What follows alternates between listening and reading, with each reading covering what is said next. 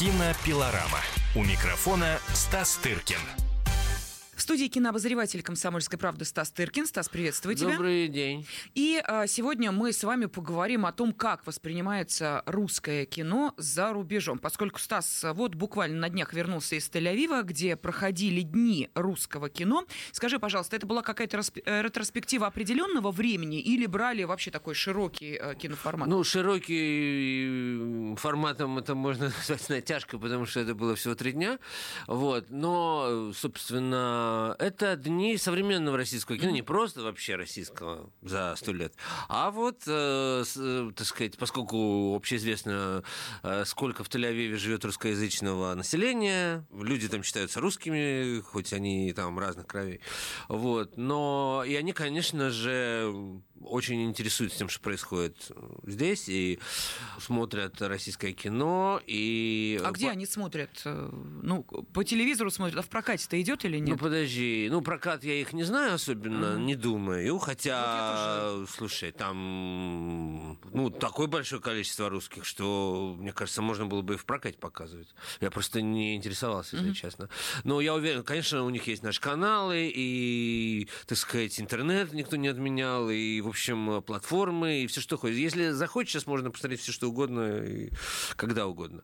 Вот. Но, конечно, люди приходят в кинотеатр, в в- смотрят э, с большим удовольствием, смотрят на большом экране. И вот моя подруга, с которой мы делаем э, фестиваль движения, она же продюсер и директор фестиваля «Кинотавр» Полина Зуева. Иногда, когда позволяют средства, потому что это э, сложно достать, хотя, в общем, э, есть богатые люди, живущие в Израиле, да, и они, в принципе, должны бы как-то все это по- по- помогать этому, но это сложно. Допустим, в прошлом году не было этих дней, а в позапрошлом были. И она вместе с одним из главных тель-авивских театров, Гешер, это известный Да, театр. да, да, он приезжал к нам на гастроли не один Да. раз сюда, в Россию. Ну, поскольку им руководят, опять же, наши бывшие люди, хотя театр абсолютно э, играет на иврите, там э, израильские артисты, это не русская какая-то, знаешь, э, местечковая труппа, это настоящий израильский театр. Вот, совместно с театром Гешер э, организуется э, эти дни российского кино меня позвали вести творческие встречи после фильмов э, с местным зрителем. Тоже отдельная песня, очень интересная. Кто приходит и что спрашивают. А, Вот. а, И, собственно, я вел э, творческие встречи с Ксенией Рапопорт, и с Кирином Плетневым, и с Натальей Мещаниновой, и с Владимиром Мишуком. В общем, все авторы, которые представляли свои фильмы, на этих днях, их было немного, был фильм «Лауреат кинотавра», главный приз «Сердце мира» Наталья Мещанинова, прекрасный фильм, рекомендую всем посмотреть. Был фильм, э, э, такая лирическая комедия, грустная комедия, как говорили, в, э, такой жанр был в советском кино. «Слоны могут играть в футбол» Михаила Сигала э, с Владимиром Мишуком в главной роли. Э, Был фильм э, с фестиваля движения «Без меня» режиссер и актер Кирилл Плетнев. Э, Был фильм «История одного назначения» Авдотьи Смирновой. Кажется, более-менее все перечислила. И была программа короткометражек, в том числе режиссерский дебют Ксении Рапопорт. Немного фильмов, но за короткие, в общем, три дня с открытием-закрытием. Вот так. Прошло при полных залах. Надо сказать, публика стала моложе, по моим ощущениям, с позапрошлого года. Но в основном женский контингент, в основном э, возрастной, хотя встречаются и девушки помоложе. Э, Да. А давай перейдем к тому, а что спрашивали? Мне просто интересно, что Ой, интересует. что э, знаешь. Ну, зрителей. помимо таких каких-то обычных трогательных, непрофессиональных вопросов, ну, собственно, обычный Да, зритель, он не... Расскажите самые интересные случаи на съемочной Было, было. площадке. Вот не удивишься, но было. жанра. Да, у Мишукова спросили самые веселые случаи. Ну, что-то такое. Вот. И я уже всем остальным сказал, приготовьте веселые случаи. А сказал, у нас есть, у нас было. Вот я там снимался, э, там э, у меня артист снимался, он там что-то съел, его, у него был отек квинги, он разбух, его чуть не увезли. Ну и так далее. Все приготовили. Все Ой, посмеялись. да, веселые случаи. Вот. Но, допустим, были, конечно, упоительные вопросы. Допустим, у, в коротком фильме Ксении Рапопорт она играет, значит, женщину, которую бросил мужчина. Угу. А, и, в общем, оказывается, что весь фильм этот короткий, ее монолог обращен к телу мужчины, висящего в петле. О боги! То есть она, это она, так сказать, и в конце, и в финале она вышибает из-под него стул. Ну, такая женская месть. Это я рассказываю, звучит жестко, но на самом деле это комедия. Это, это смешно. И вот я это к тому рассказываю, что одна из зрительниц говорит, ну там были долгие вопросы, как это снималось, Ксения объясняла, что это э, за пять часов они все это отсняли, это довольно быстро по киношным меркам и так далее, и так далее.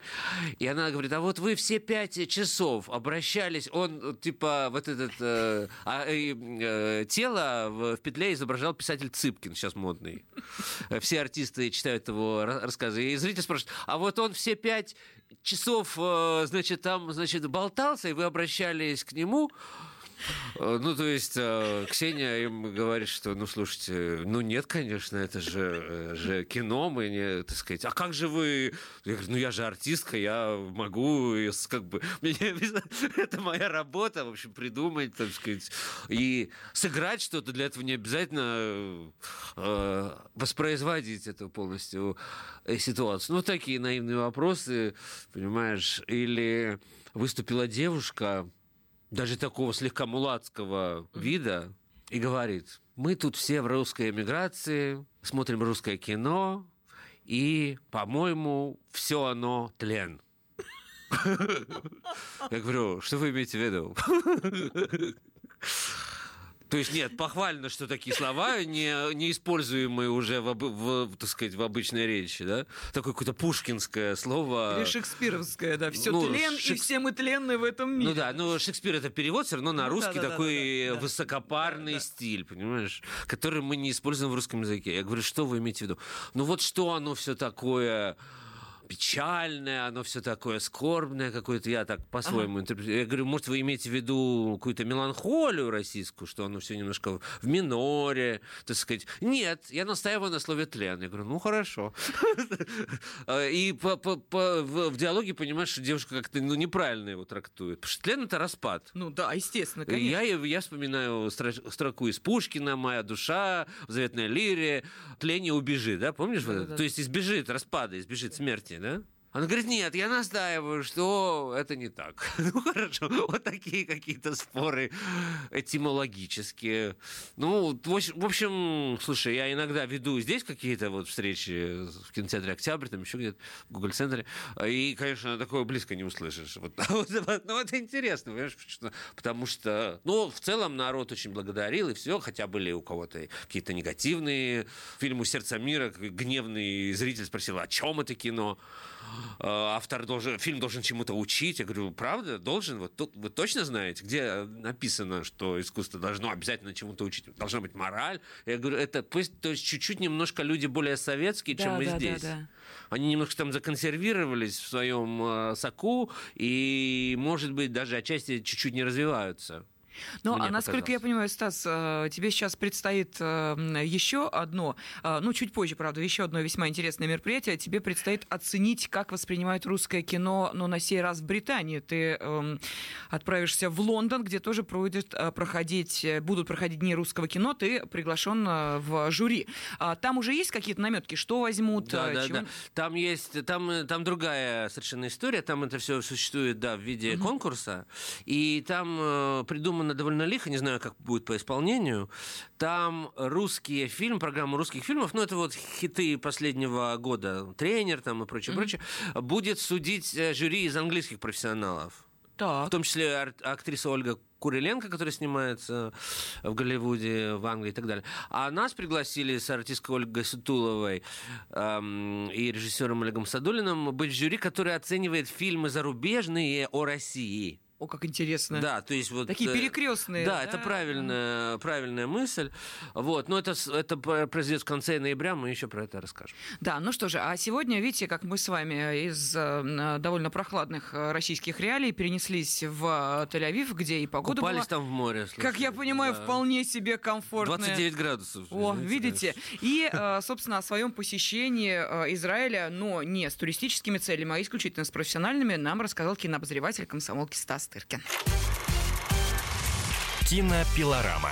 Кинопилорама.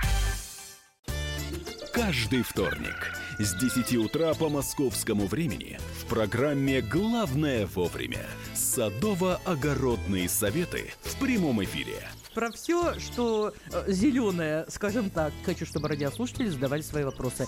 Большой эксперт. Самая удачная находка для всех работников мотыги и лопаты. Тетя Таня Кудряшова. И дети меня зовут мать всего зеленого. Вот такая петрушка на радио «Комсомольская правда». Слушайте и звоните по вторникам с 10 утра по московскому времени.